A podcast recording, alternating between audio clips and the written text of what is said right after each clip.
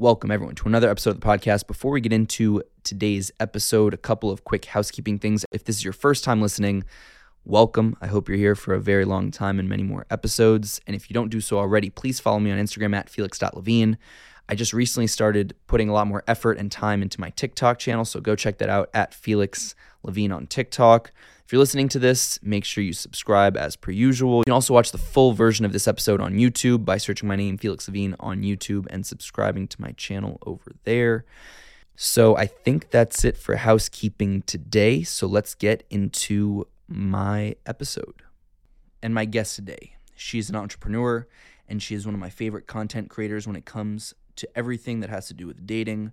Please welcome Sabrina Zohar.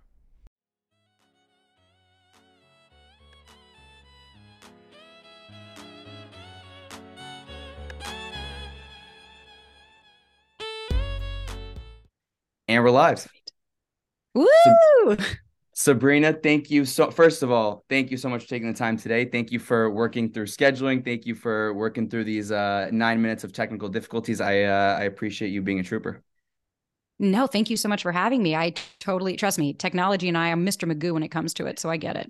This was this is actually my first ever Zoom episode in the studio. So and and and I got to tell you, the threshold for me to have somebody in a Zoom episode means I actually really, really want th- to have them on. So uh, I was very excited that we we made this happen. Sweet man, I really appreciate it. Yeah, I, if I were in New York, you know, I'd be sitting right next to you. But I made the silly decision to move to California. well, I, I, told you that too. I said, "When are you? When are you coming?" And you're like, uh, "Probably not anytime soon." So I'm like, "All right, fuck it, let's do it." Um, but if anything, that just means that there has to be a sequel later on.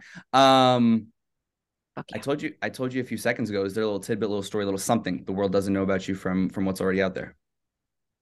Yeah, so I think very few people probably know this about me. Um, I actually like moved to New York when I was 18 to be an actor, and I thought that that was going to be my future. I went to acting school for two years. I actually am like a very proud college dropout. I dropped out to like seven different schools. I just kept going back and kept going back. And I was like, this just isn't for me. And I think I enjoyed the I enjoyed the entertainment industry and like being in front of people, but I didn't necessarily need to do it as an actor. And so that is when I like twin I was about 24 and my dad had to sit, sit down with me and was like, "Yo, are you going to get your life together? Like what are you doing here? You're floating." And I was like, "Yeah, you're right. I need to do something with my life." And that's when I went to business school, started my clothing company, but it's like a past life that most people have no idea anything about. So you went so you were in and out of was it is it actually seven schools?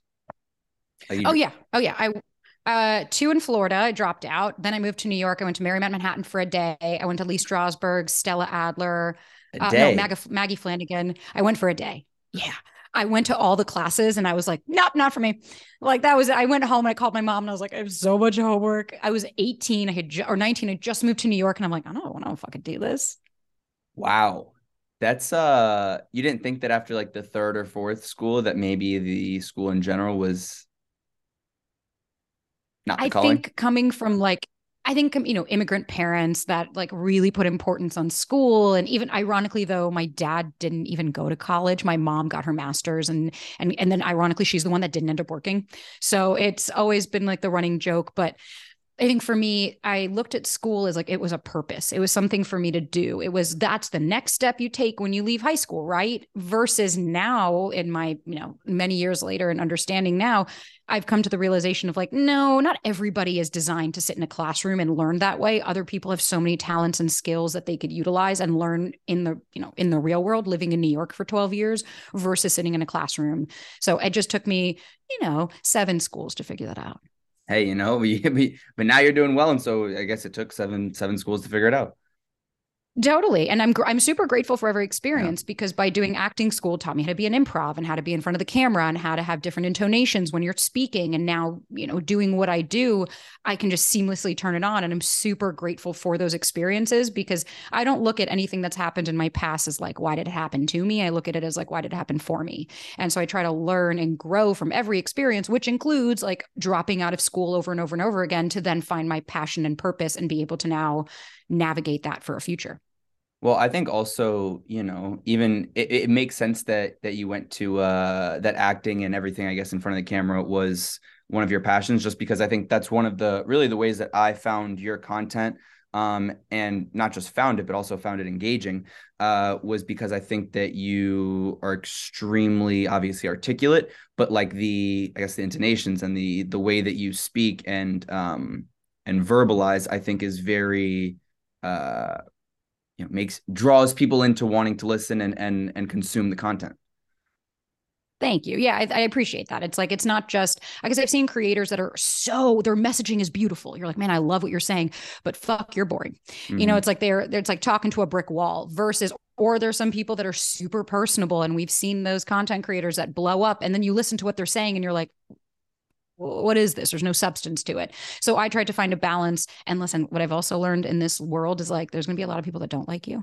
There's mm-hmm. going to be a lot of people that don't like how you talk. There's so many people. I hate how fast you speak. Ew, you sound trashy. You're cursing. And it's like, eh, fuck off. Mm-hmm. Like I don't censor myself. I don't change the way I am for anybody. So it's like if you like it, great. And if you don't, go find somebody else. I, I can tell you lived in New York with uh because uh, the the heavy use of the word fuck. It's probably top one favorite words of mine. So we can relate on that. Um, Um, yeah. So I guess like, did you ever think that when you were younger, this would be, I guess, where you're at today and now? Never. Never. Eh, okay. So when I was younger, it's really interesting. All, me, I have two siblings. I have an older brother and older sister than me. All of us, it's not a surprise. Like my brother, he's a filmmaker since he was a kid, film. Like his everything has revolved around film. His entire life was filmed it wasn't a surprise. My sister was more the tomboy. She has a spin studio. She's really into fitness. It's like that wasn't a shock. For me i was a model growing up so like i was super thin and tall when i was a kid and i had like a different look. Then i hit puberty became a woman and all of a sudden it was like eh, okay you're you they i think they use the quote um, i have childbearing hips so self-esteem was something I struggled with for a long time and trying to fit in, especially with like the Victoria's Secret models and like that generation that my that girls my age kind of grew up in, it was really hard for me to find a place of where I belonged because I knew I didn't look like that and I knew I never could unless I removed a rib, which, you know, at the time wasn't an option. And so I had to kind of for me, it was a lot of floating, a lot of flailing, which is why I think when I was in high school and I started doing musical theater, I was like, oh, okay, I enjoy this aspect. If you told me then that years later I would have a clothing company and I would be doing dating coaching and having a podcast and doing all of this, I would have told you you were fucking crazy. Mm-hmm. But it's one of those like, I don't, what I've learned while kind of this whole journey is like not attaching to the outcome of anything because six months ago, truthfully, between me and you, my life, I felt like it had ended. Like my dog of 10 years passed away. And I thought, like, that's it. I'm fucked. I'm at rock bottom. I didn't have, like, my clothing company was, you know, in a tough space because of economically what was going on.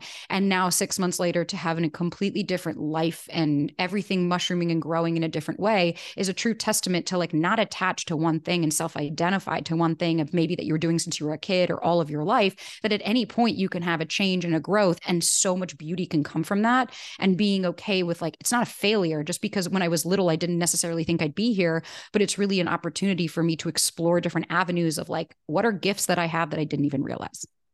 And so the dating coaching is something that's completely recent pretty so the the coaching kind of started about a year ago unofficially. So i because i have a clothing company called Softwear mm-hmm. i you know was doing tons of stuff around that. And i would always do panels and podcasts and interviews. And so many people i remember george foreman 3 is a friend of mine and i was at his gym and we were just talking and he looks at me and he's like yo dude how do you not have a podcast? And i was like nobody gives a fuck about what i have to say. That was my limiting beliefs and my core wounds that i was working through to think that who am i? So then when i started i was just just coaching you know, one like one a week, two a week, it started to grow. And it was just people reaching out to me of like, hey, I like what you have to say. I like your mindset. Can you help me with that?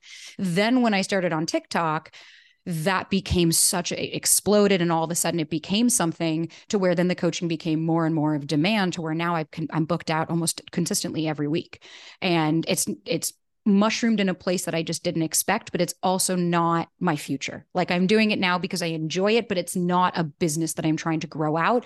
But it's that's the fun of all of this is like exploring new avenues and seeing what you like. And why why not grow it out?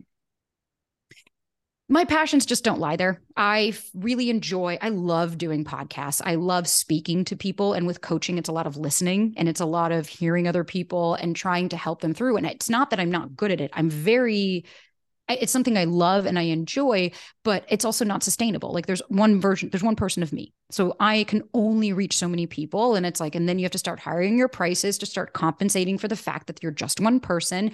And for me, it's just not really in alignment with where I see myself going in the future. It's something, like I said, I love to do right now, but I don't know that this is my calling forever. I think that there's other things I could do that will help more people and be beneficial while still continuing on with the same messaging.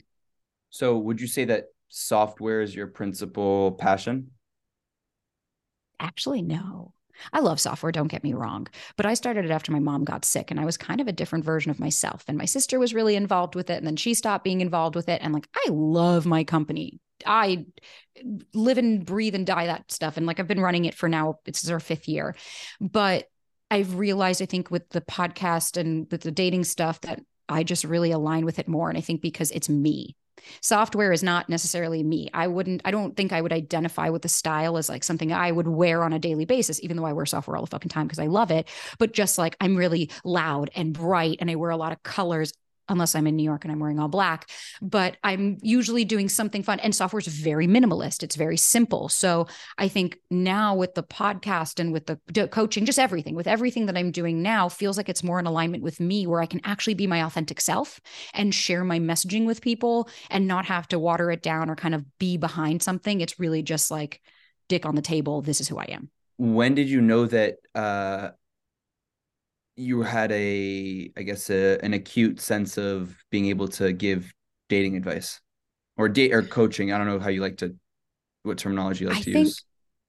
Eh, six of one. Um it's funny because I don't know necessarily that there was ever like a light bulb that went off of like, oh, this is what I'm good at. It really was me started it was the TikTok. Like when I just kind of posted some videos and then it started to grow, grow, grow. And I remember my friend texted me and she's like, oh, You're growing five followers a day. If you continue at this rate, you'll get like a thousand by the end of, you know, whatever. And I was like, Sweet. And then now I'm at almost 400,000 in six, yeah. in like seven months. And it's like, it just mushroomed quickly.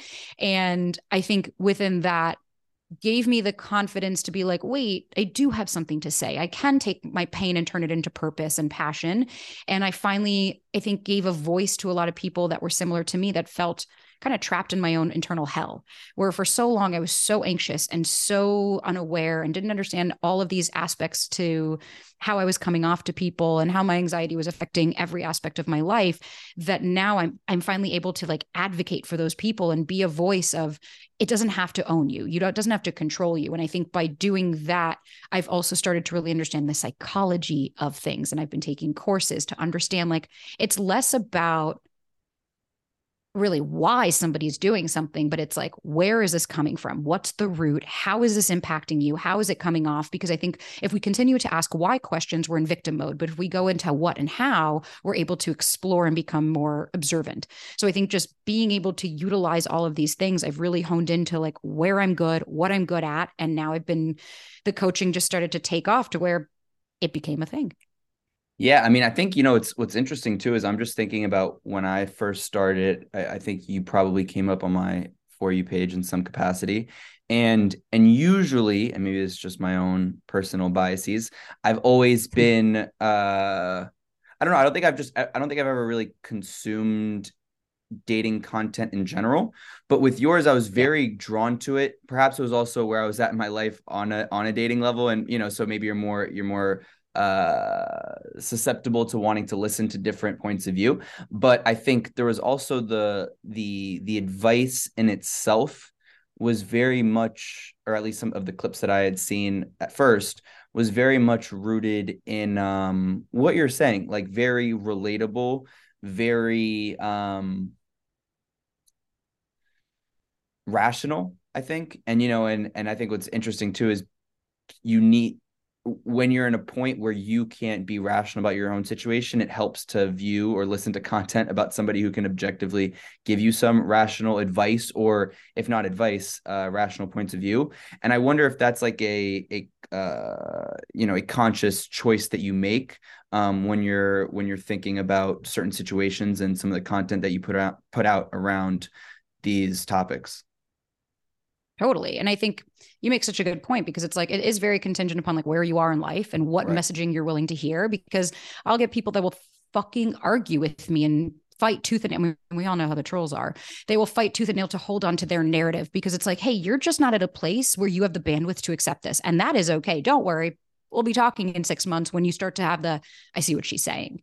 But I think for me, I was so tired of the black and white statements, everything mm-hmm. of like, if you, if a guy likes you, he'll do this. And it's like, no, I think human beings are nuanced. We have a lot of layers to us. There's a lot more to us than just like there's this one creator and it drives me insane because he it, of course he gets millions of views and everything is uh, you'll know a guy likes you because he kisses you on the forehead and it's like the fuck are you talking about? Like, this is not real world applications. And I think for me, because I lived in New York for 12 years and I lived in LA for almost two years, now I live in San Diego, I've dated in Miami. Like, I've dated like a real adult and not like a lot of the Pollyanna people that are talking of like maybe they've been married for 15 years and they're talking about, you know, don't kiss on a within the first three months. And it's like, can we talk about reality for a second? And maybe that's the New Yorker in me.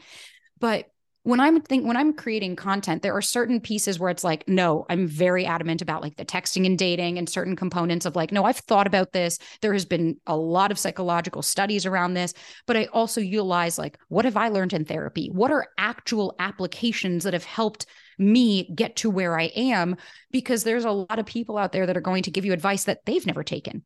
And so talking to some people where it's like it's like reading a textbook. Yeah, that sounds fine and dandy, but can you relate that into real life? And I think everybody, I think a lot of people are missing in their life that one person's going to call them out. You know, it's like a lot of people, we get so into our heads. And when you get out of your prefrontal cortex and you get into anxious brain and you start to ruminate and you start to create these narratives, it's really important to have somebody come and be like, hey, snap the fuck out of it. Come back here, look at me, and let's talk. Versus everybody that's just like, yeah, see, well, if he wanted to, he would. And it's like, that's not helping anybody. It's not giving real world applications. And it's also about for me, it's not about how do you elicit a response from somebody else. Because if I see one more video of like how to get a guy to do this, how to get a girl to do this, it's like, hey, how about we stop focusing so much on everybody else and maybe start focusing on ourselves? Because it's not just can't find the right person. It's like, no, you just haven't become the right person. I guess my my my other question in that is if you were to create a relationship from scratch, right, with two individuals, what would be the initial um i guess on both sides the initial traits or foundations that you would in like in an ideal perfect sense of building a healthy relationship what would be those uh traits or um behaviors that uh you would make sure are there um, to make sure that that relationship is starting on the on the right path, right? Because I think that even going through this exercise, for hopefully somebody listening uh, can, can put it into perspective for them in their own in their own lives. Totally. And I, I get that so often. Like, what does a secure relationship even look like? And it's like, at the end of the day, it's a couple of things. One, it's making sure that both people are intentional about the way that they date, that there is a reason behind what they're doing. Because a lot of people, I think, enter the dating world of like, I'm dating to get married. And it's like, so you're outcome driven. Well, that's not intentionality behind it. You're just willing to take anything because you want a specific outcome. So what happens is you then project onto somebody and you want to create them into the version that they are because they're there. Scarcity mindset starts to play in. Like there's a whole slew of things. So I think if you're going to start off with a clean slate, like what does a secure relationship actually really look like? It's emotional availability. Are both of you doing work on yourself privately to be able to express your emotions clearly and concise? Are you able to sit in your emotions? Are you able to articulate that? Are you able to identify is it a trigger like my friend Masha, she's an amazing um, nervous system coach, and she always talks about like, is the trigger a real tiger? Is there actually a threat there that your nervous system is starting to get dysregulated, or is this a stuffed animal that you are projecting all of your old bullshit of what you went through as a kid, all the past people that you've dated. Now that's become this next person's problem. So I think off the bat, emotional availability, the number one thing to be really looking out for when you're dating. I kind of have a thing of like, what, how do I want to feel with somebody, not how I want to feel about them. So I want, you need to feel seen, heard, and understood. You feel safe with somebody. There's reciprocity, there's consistency. And what that really means is like consistency. The person you go to bed to is the person you wake up to. That it's not one day they're really hot and cold and the next day they're not and then the next day they're this. It's like they show up the same way every day because somebody that's consistent is also in control of their own emotions which is a fucking adult trait to have. So when shit hits the fan they're not screaming at you. They're not popping off. They're not going super avoidant and removing themselves from it. They know how to sit in it and be able to handle their own shit so that it doesn't affect you. So those i think would be baseline on how to start a secure and healthy relationship I think the issue though is is to like what do you when when you have clients I'm sure you probably have literally every day that ask you this is it's so hard when you when when emotions and feelings are involved for you to sometimes see through uh the, those realities right? And I think uh, people struggle to listen to their gut at times or sometimes their gut might fail them. How how do you then I don't want to say backtrack but then uh, realign to be able to to do that. So at the end of the day like nobody is in your brain besides you. So it's like if you don't have a self-awareness which is the number one and most important aspect to cultivate if you are not able to at the very least be able to differentiate okay is it my gut reaction? Is this person actually being a fucking asshole to me? Or did they, did they just actually say something rude to me which is a gut reaction is very calming. Think about it. Like you know, fight or flight. When you're going through, maybe not for you, but for women, it's like eh, when I would walk in New York and you'd see like a group of of sketchy dudes at the park. You're not sitting there with like a whole narrative that starts to play in your head. You look and the first thought you have is get the fuck out, like run. And that is your nervous system doing exactly what it's designed to do, which is keep you safe. So it alerts you, hey, this doesn't sound right, and you go. Versus the anxiety and the narrative is it's literally you create a story based around it and you start to feel it in your body. So what's really important is why do a lot of people not feel better? They intellectualize healing, but they don't feel it. So if you're not able to differentiate and discern between, wait a minute, I felt this before, I've been here before. So, like you're dating somebody, they don't text you. That's the number one thing. I didn't get a text this morning. I didn't get my good morning text. It's like, okay, what does that mean? So, what did you feel it in your body? Well, so the trigger was, okay, I didn't get my text. How did that feel in your body? Well, my shoulders started to tense up, my heart started to race, my palms got sweaty. I started to think, okay, and cool. And then what was the narrative that started to play? That is really where you start to see it's like, oh, well, he didn't text me. That means he must have met somebody else. Oh, that means he doesn't like me. He's not that into me. It's like, okay, cool. Where are the facts to back that up? Let's put those thoughts on trial. Where do you have facts to back that up? Well, I don't. He just didn't text me. Okay, well, do we have any contrary beliefs that we could do here? Yeah, I mean, I just saw him last night and we had a great time. Everything was great. And he said he loves to see me this weekend. Okay, cool. So then what this means to me is you've just created that narrative. Where did you learn that? Where did you learn that because somebody that you, it usually then starts to stem into, well, I'm scared of being abandoned and I'm scared of being rejected. It's like, ah, there's that core wound.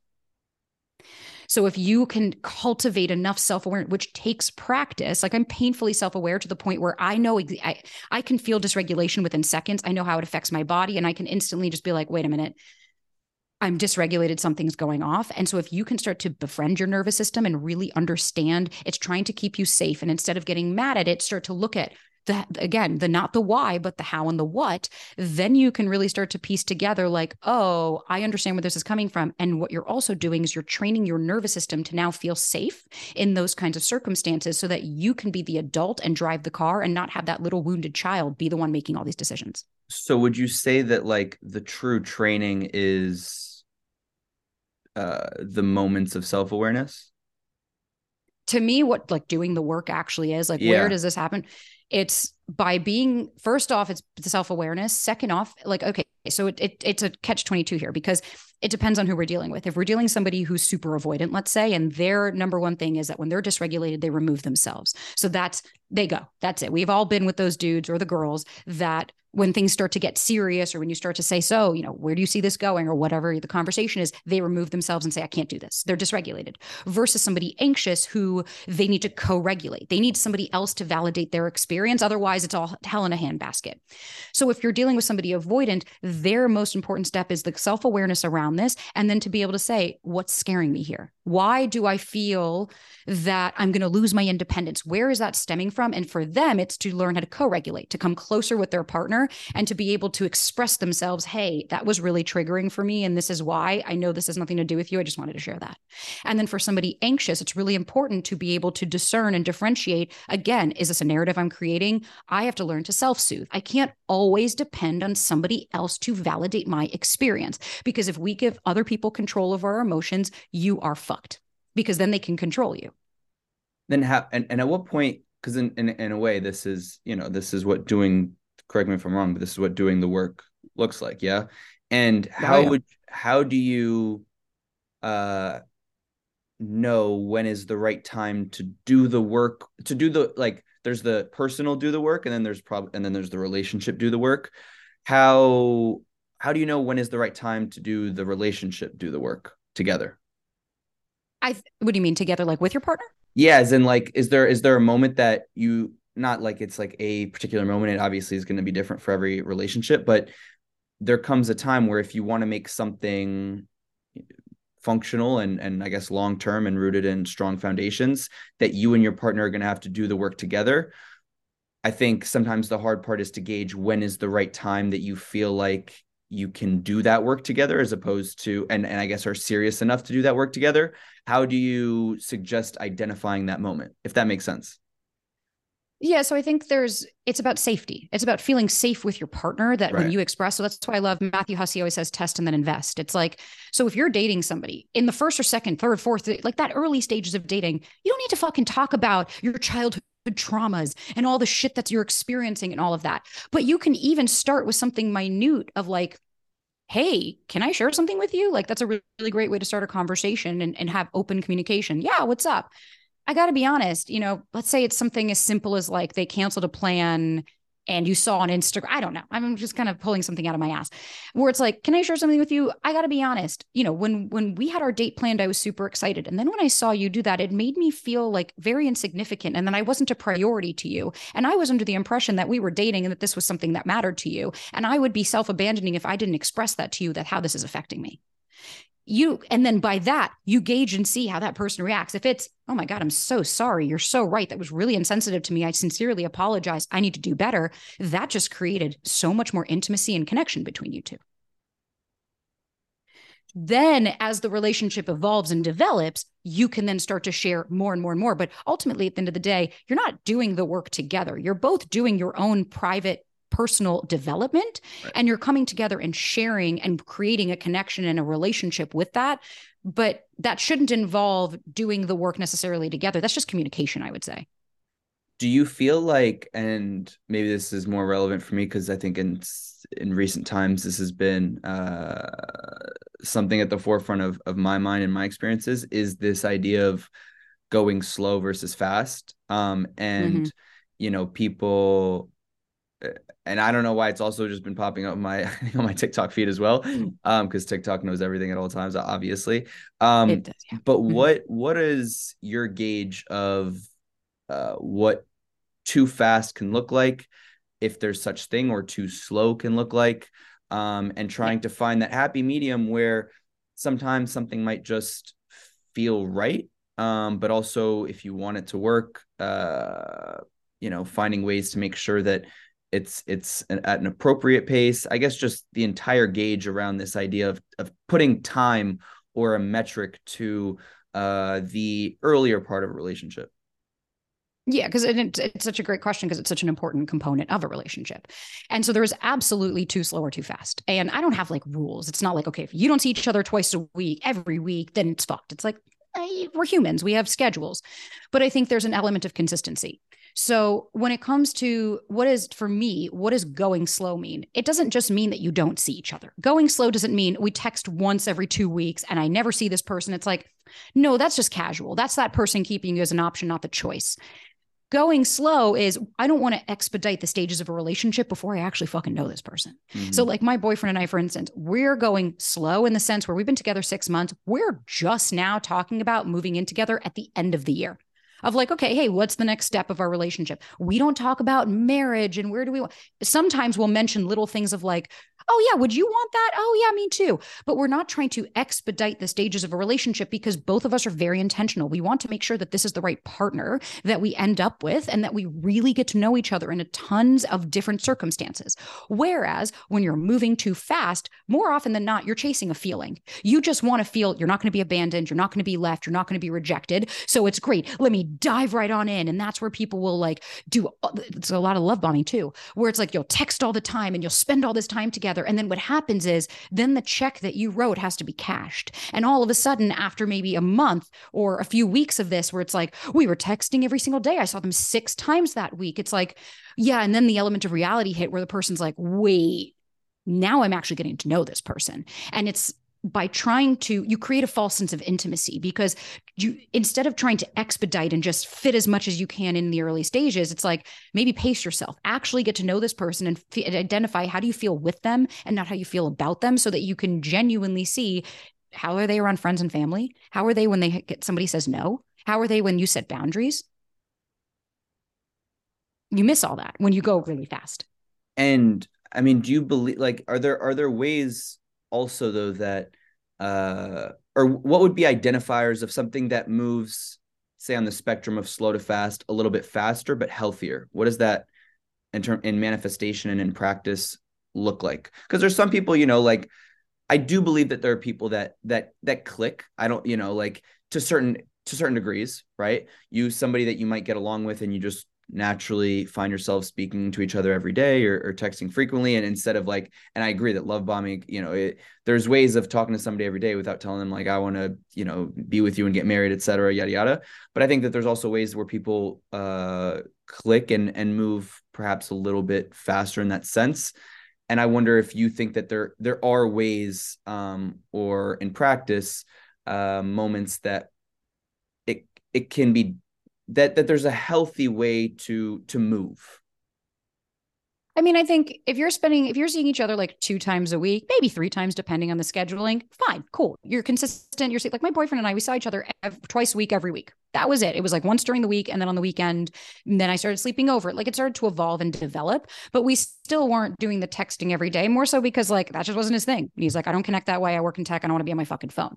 The issue that comes into play, it's not the act of texting that is the, oh, that's the problem. What happens is one, it's that people ex- automatically assume, well, we were texting every day as if that's a commitment, as if that person owes you anything. So if you want to text somebody every day, there's also an element of yeah, but this person doesn't owe me anything. This doesn't mean we're in a relationship. This doesn't mean that this has right. to work out. And this doesn't mean that this is now my person because we're texting every day. And I think so many people, then you start getting into the, well, but he didn't text me every morning like he always has. They start hyper focusing on the behavior. Well, but he stopped texting me now. He, I didn't get my good morning this morning. I knew something was up. Then the narrative starts to play in versus if it starts, like my mom always says, if you start at 100, where else are you going to go? Mm-hmm. So if you come out the gate where you're seeing, you're texting morning and night and you get your good morning and you get your good night. It's like there's no progression. You're not building. That person again is chasing a feeling. They just want to feel that they're not going to be abandoned or rejected. Versus if it's just a like, hey, I hope you had a great day, just finished work, super excited to see you this weekend, like talk soon. And then you're having that and like it develops. And then it's like, hey, how's your day going? Good, thanks. How are you? You are an adult to know we're just maintaining communication in between dates. It's not that this is my person, this is my ride or die. It doesn't mean anything. And I think that's the caveat here is that texting doesn't mean that that person wants a relationship relationship with you.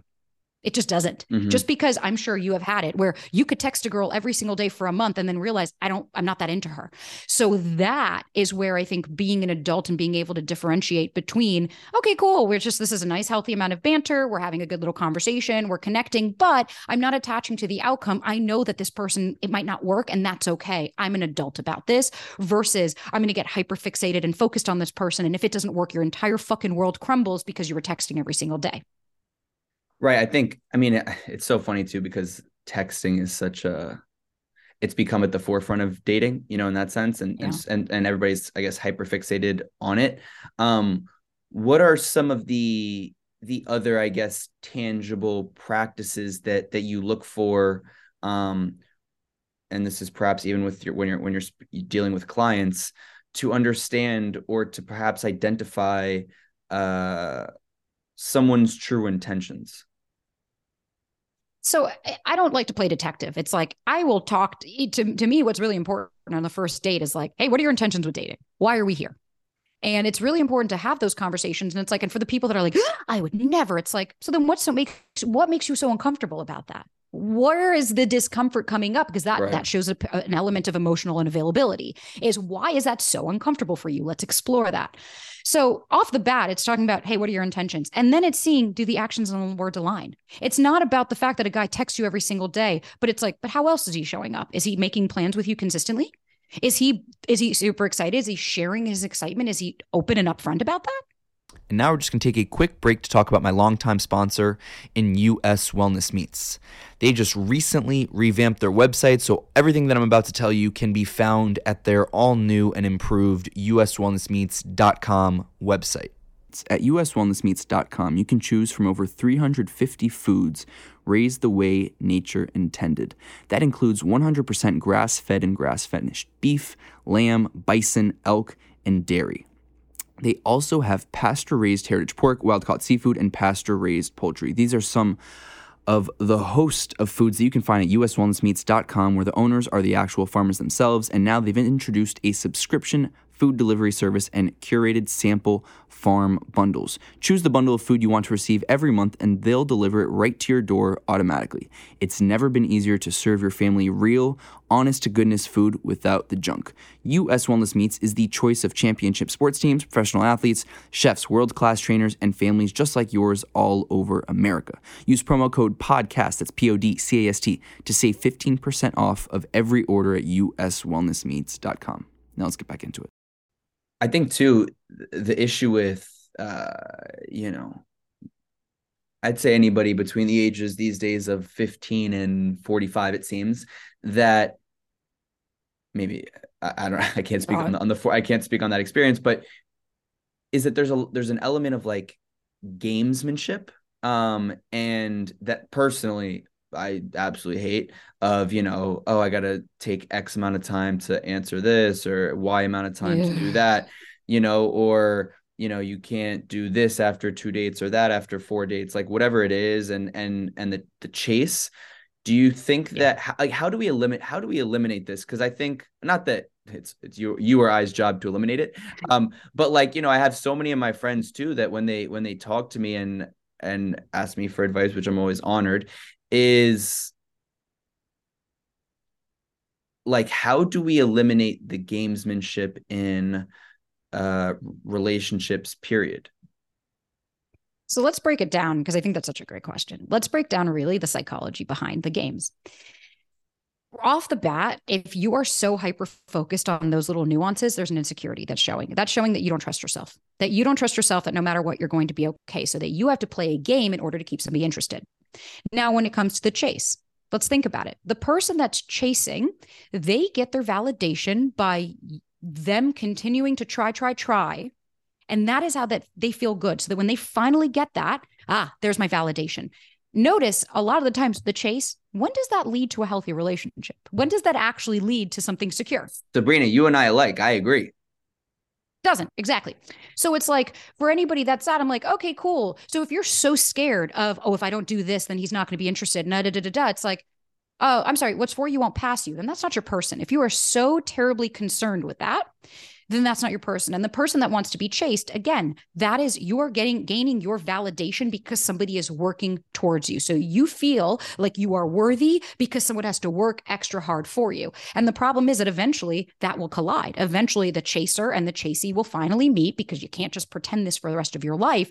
And that's usually why the person just gets turned off when the have you ever heard oh well when i finally gave in to him he wasn't interested because he was chasing a feeling he was never chasing you Mm. He doesn't actually fucking know you. He was never trying to get to know you. That person was just chasing how you made them feel. Okay, so then how how for somebody how do you identify if if that's the situation you find yourself in? Would you, like as like in, as, as in, in like as in how how can you identify if someone is there just to to chase that feeling as opposed to you? Because I think a lot of people. struggle. Well, I mean, it's. This.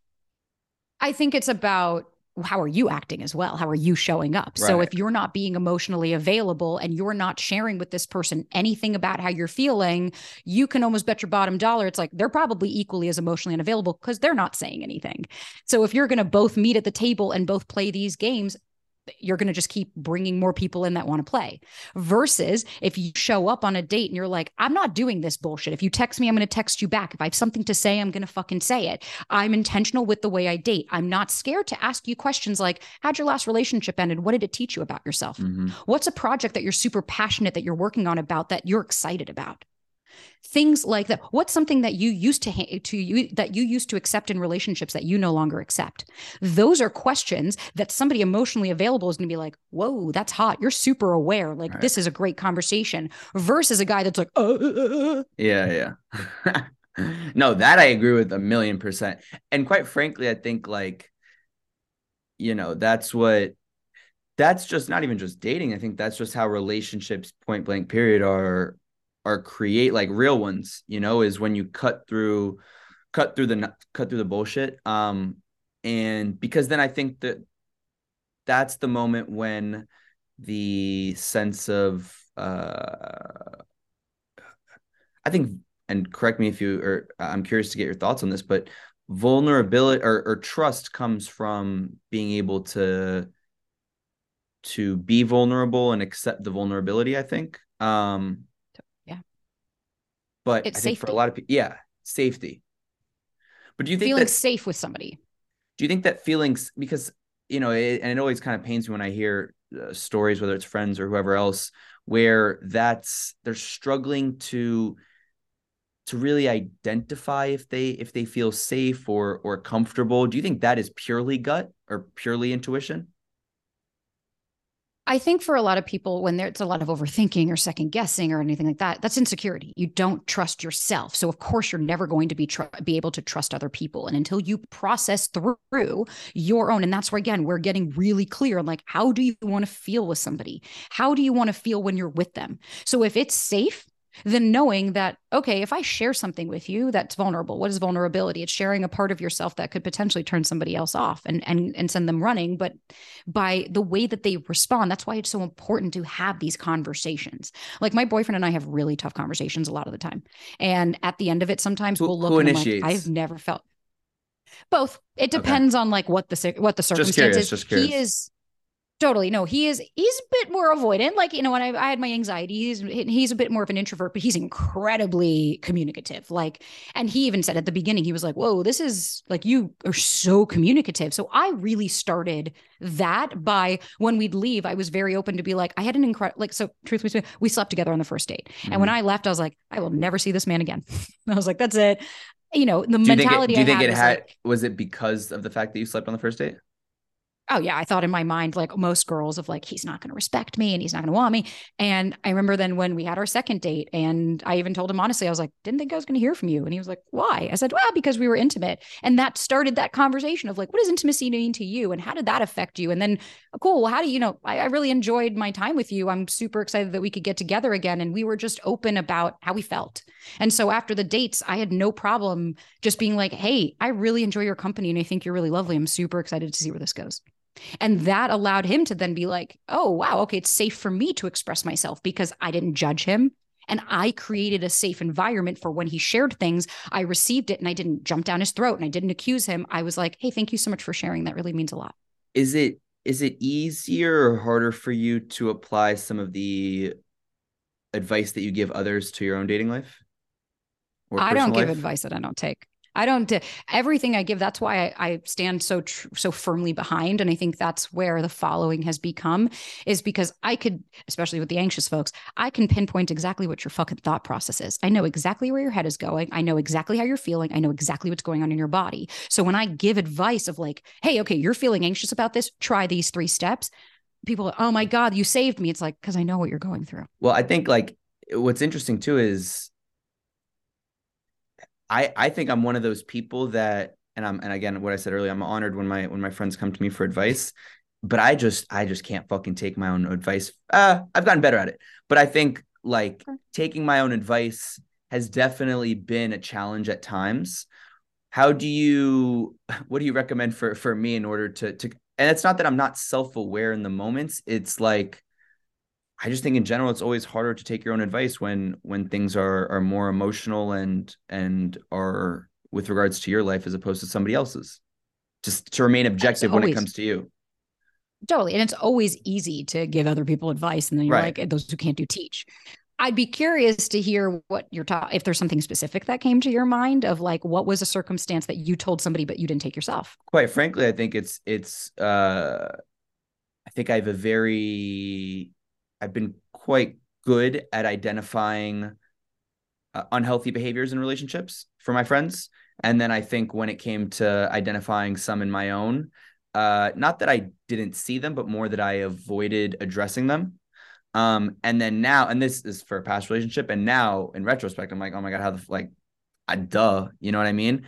Um, but in the moments, so much harder. You start, I guess, if I had to say why I think that happened, is you start. I started justifying. I started justifying, right? And you start making excuses, or like, oh yeah, I heard about that happened in that relationship. Like this is, you know, with me, it's it's not this, it's that. Yeah, and I mean, at the end of the day, it's like with self awareness also comes like holding yourself accountable. Like right. radical accountability is really fucking hot. And so if you're in something that it's like, oh, well, you know, to you, yeah, that's super toxic. And to me, it's like, well, because to you, it's triggering something within you. There's a wound that's being activated within you. And so, of course, and it's going to be to somebody else, they could look at that and be like, I would have walked away from that. But to you, perhaps that hit something really deep. Perhaps it's something that when you were a kid that you experienced that with your caregivers or you saw your parents act in a certain way. And so for you now, that's a core belief that has now been instilled within you of like, let's say something for an example of like speaking up, you know, and holding a boundary. You could look at someone else and be like, that's bullshit. You need to have a boundary here and you need to stand up for yourself and you need to tell them what it is. But for you, that might be really difficult because your limiting beliefs might be growing up. Like for me, I had a narcissistic father. We weren't able to set boundaries. I was not able to express myself. So as although I could see other people doing it, it wasn't until I addressed my own wounds and core and shit to say, what is causing me to not act in a way that is serving my highest self? Where am I not being honest with myself about the work that I'm doing within my own shit to address? Is there a little me that needs me right now? Do I need to give myself this love and validation and acceptance that I'm so hard, I'm so seeking from somebody else? And it's being able to call yourself out on your shit because at the end of the day, yeah, we could all keep going and being like, whoop to do. I got a lot of people that don't take my fucking advice. And then they come back hurt and saying, oh, but I just didn't see it. And it's like, the universe you'll keep getting the same shit until you learn your lesson. What aspects like how do you continuously do the work in terms of um you know i guess continuing to do the work in different aspects of giving relationship advice? So for me i think it's really important. I'm still in therapy every week like with a badge of honor. I love I love my therapist. I love being in therapy. Um, and I try different modalities. I've tried ketamine treatments to go deeper into my inner child stuff. I have like this really cool like vagus nerve activator thing and I meditate with it. I make sure to prioritize my health and well-being. So I do inner child meditations twice a week to reconnect with me. I do courses that really help me to I'm doing now um, a nervous system course to like learn more about that and how it affects our day to day and how you can, you know, identify it. And I really start to also I get really into how I feel. So excuse me for instance like i was dysregulated the other day my friend and i were talking about six month goals and i was um i said i wanted to like double the do the work podcast um, viewership and I instantly like my shoulders went up, my chest started to get really tense, and I I went to my phone to seek validation. I looked at analytics and I stopped myself and I was like, wait a minute, okay, what is this trying to tell me? What is there some there's something here that I'm I'm not seeing? And it was like, ah, okay. I started to really question, and I was like, what is causing this dysregulation? Okay, me telling myself I wanted to double was really hard for my nervous system to handle because it was just too much. And so I had to learn, okay, it's time to back off and it's time to explore where are those limiting beliefs coming from. And so I utilize every aspect because my boyfriend still triggers me all the fucking time because he's a human and I'm a human and I have wounds and things that are going to come up. And so every time I get curious, I don't get angry about it. I don't get mad at myself. I don't put myself down. I look at this as, yay, where else can I explore and what else is here so that I can continue to dig deeper and show up as the best version of myself today, better than I was yesterday. So, if you had to boil down what what that really is in terms of in, in terms of what growth and maturity and quote doing the work really looks like is would you say it's asking yourself after a specific feeling is occurring or while it's occurring why do i feel like that and like how like because i think you know when people say and this is what, what kind of drives me crazy all the time is like oh you know yeah i'll work on that i'll work on that and you don't really know yeah. they don't even they don't even know what that looks like right? I, I i think i'm i'm guilty of this at times as well. Um what what does it look like in your eyes? So what to me it's really about where did where did you learn this from? Where's the root cause coming from? Because if you're constantly triggered or you're dysregulated all the time or like let's say you know is if i don't know if you have an example specifically of something that could be that i could utilize but if I, I, have one pattern, i have one if, yeah, if you please. want uh, okay. uh, like like let's say uh you have a situation where you're talking to someone like I've had I've had this multiple times I think throughout my life really is you're talking to someone and let's say texting or calling or whatever it might be and and they're not they're not answering as quickly or the way that you would like hypothetically then it create it has in the past created a, a, level of anxiety or being on edge or whatever it might be right? And i think for me over time and and i i can also share after how i've gotten better at that but i think over time you realize that that what you're saying in the beginning has nothing to do with them and everything to do with you um so for me the way that i got better at that was to when i found found myself being on edge because of that to like just take a step back and my outlet was just you know working working in general was like you know distract yourself with with not distract but like do your do work work because that's like your passion and and uh, and a good way to to not think about the. I don't know if that's maybe me being avoidant, but is was, yeah. But like I think for me, it was just real. It was just it was just having a more raw, honest conversation with myself. That like understanding that this is a irrational thought that I'm having, and instead of just sitting there continuously being irrational, try to think of a rational, tangible way of being better at handling this thought. And I think over time that then couples and develops into an actual behavior trait, which is I don't care that they're not responding. It's okay. It doesn't, it has nothing to do with you. Does that make sense? Yeah, no, I know what you mean. I think the biggest thing is to is to avoid is like we don't want to distract. It's not about okay, when somebody texts, I'm just gonna like I have clients and they're like, I just go to the gym. And it's like, and then what happens when you get home? Oh, I'm still anxious. It's like because distracting is not going to help the issue. Right. What it is is identifying and dysregulated. That's the first step of like, okay, you didn't get your text. You start to ruminate, and all of a sudden, so the steps I literally, this is what I utilize every single fucking time I'm dysregulated. It goes quicker, quicker, quicker, quicker.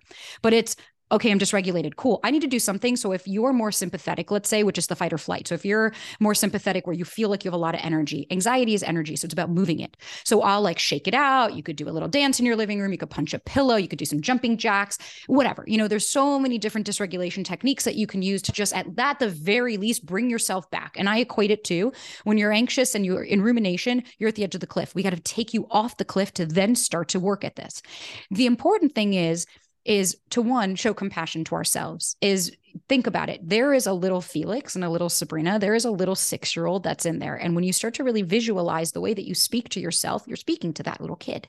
So if all your life you were told you're not good enough and you're not worthy and you're not pretty and you're not this and that. So now when you're like you fucking moron. I can't believe you're so hyper focused on this shit. Or like why can't you just stop? Why can't you just be better? Imagine a little kid being like i'm sorry. Oh god i'm so sorry. I, am so sorry. I messed up. I, I apologize now you are doing what everybody else did to you. So mm. instead of blaming yourself and getting beating it up, it's okay, hey, this is a, my nervous system is trying to protect me from something. So it's dysregulated because there's something here. What is it trying to protect me from?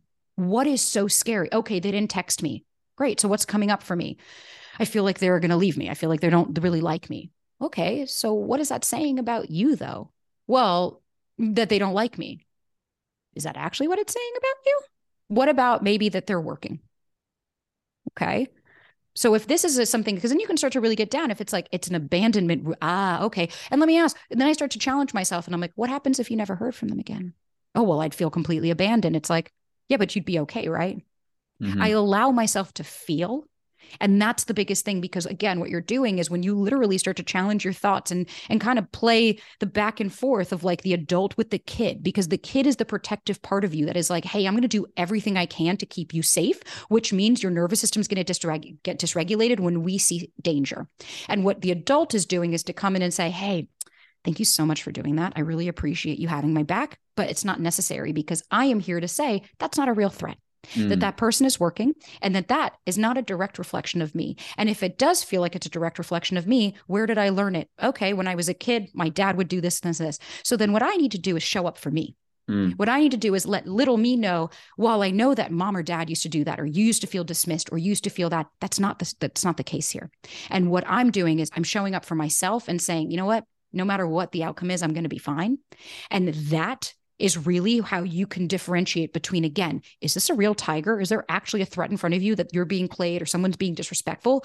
Or is this a narrative that i've created because i'm so terrified of being abandoned and rejected that i am now acting out in a way that doesn't really align with how i want to feel? Do you feel that a lot of these uh a lot of this advice um that there's a certain time early on in someone's life that they should be opened up to to hearing things like this? Do you mean like uh, where like, in their life this took place? Yeah, or no? Like, it, do you feel like that uh, the quality of relationships could be improved if, say, you started getting exposed to ideas and I guess this type of healthy behavior and communication at you know in your preteen years? I think a lot of the, the issues too is that we only people start only wanting to do the work when they hit that point of like a relationship. And usually you know that's in your late teens early 20s and at that point you're de- obviously you're still developing but it's uh you're you you already have a a foundation. Do you think that there's a point that it could be more beneficial like if this was talked about more in schools or uh, when you're more 12 13 14 so then you're not you're not playing catch up when you're 20 25 30 so, realistically speaking, the reason to attachment styles, what does that mean? It's just the way you attach to your caregivers.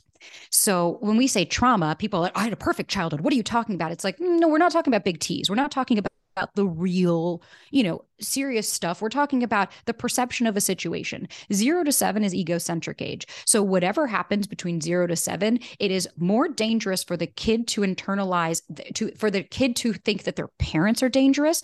And it's safer for them to internalize, oh, it must be me. So, like for instance, your parents divorce when you're three, and a lot of kids will grow up and oh, it's, I, am not good enough because to them it's instead of looking at it as my parents were doing their own thing. Because you're three, you can't cognitively understand that, right. so you have ingrained already. Oh, it's me. I wasn't good enough. My parents didn't like me. My mom wasn't there, and it could be even something as simple as like my friend Masha, she was saying how she's like, I had great parents. They both worked a lot. And so she was like, whenever I'd express my my needs as a kid, they would dismiss me. And she's like, So what did I learn? Just keep them to yourself. It's not safe to express. By the time you're aware of this, oftentimes it comes out in relationships. Would it be great if all of our fucking parents put us into therapy as kids? Great. But realistically speaking, I don't think that there's a cognitive awareness of this until you are faced with something that triggers you to go, oh, there's a wound here I didn't understand or realize. And where does that usually come out? When you're dating and when you have one failed relationship after another after another to go, wait a minute, there's got to be something else here. To I love all that. Um, and and quite frankly, I think I could I could uh, talk for hours and ask you a trillion more questions. But in for, for time's sake, do you how do you continue? I guess your own. Um, and you mentioned some some ways that you do your your own personal growth and self-awareness but in terms of a brand and uh, business and i guess just that personal development at every single level how do you how do you approach that? And and do you ever think about um you know how to get to where you want to be? Or do you ever so just try I, to stay more present in in that that day to day so, because I'm super anxious and I've always been scared of the future, I have been practicing more to be more mindful and in the moment. So, it's like I have goals, but I am not going to hold myself to them as, oh, you're a failure if you didn't reach this. So, for me, I'm really, I'm just taking it day by day. Like every day I wake up and I just kind of create the content that that day I feel resonates, right. or I'll go live on TikTok and I'll see 20 people talking about the same thing. I'm like, there's an area of opportunity here. You guys need this. Great. Let me make it. And it's like, of course, there's some strategy. Like I just signed with an agency and it's like, okay, cool. So like the, you know, do the work is growing and the this is growing and that is growing. But even overall, it's really just how can I continue to show up as myself and what can I do for myself that I can still also share with other people that is beneficial to growth and just and I think that's why this is all taking place is because I started the TikTok by talking about me and my boyfriend tech guy. And I would just share stories. And i think people started to relate of being like oh whoa wait you were able to like challenge your thoughts when you were doing this and move on from it. And it's real life application. So if we broke up tomorrow i'd be able to share about that experience. And if we got married in a week i'd be able to share about that. And i think just keeping it really authentic to me is how i plan to grow because i'm not going to censor myself. I'm not going to change myself and i'm not going to change the way i speak. I am always going to be myself unapologetically. And I'm just kind of I all I have is right now, so I'm just going to keep living in that.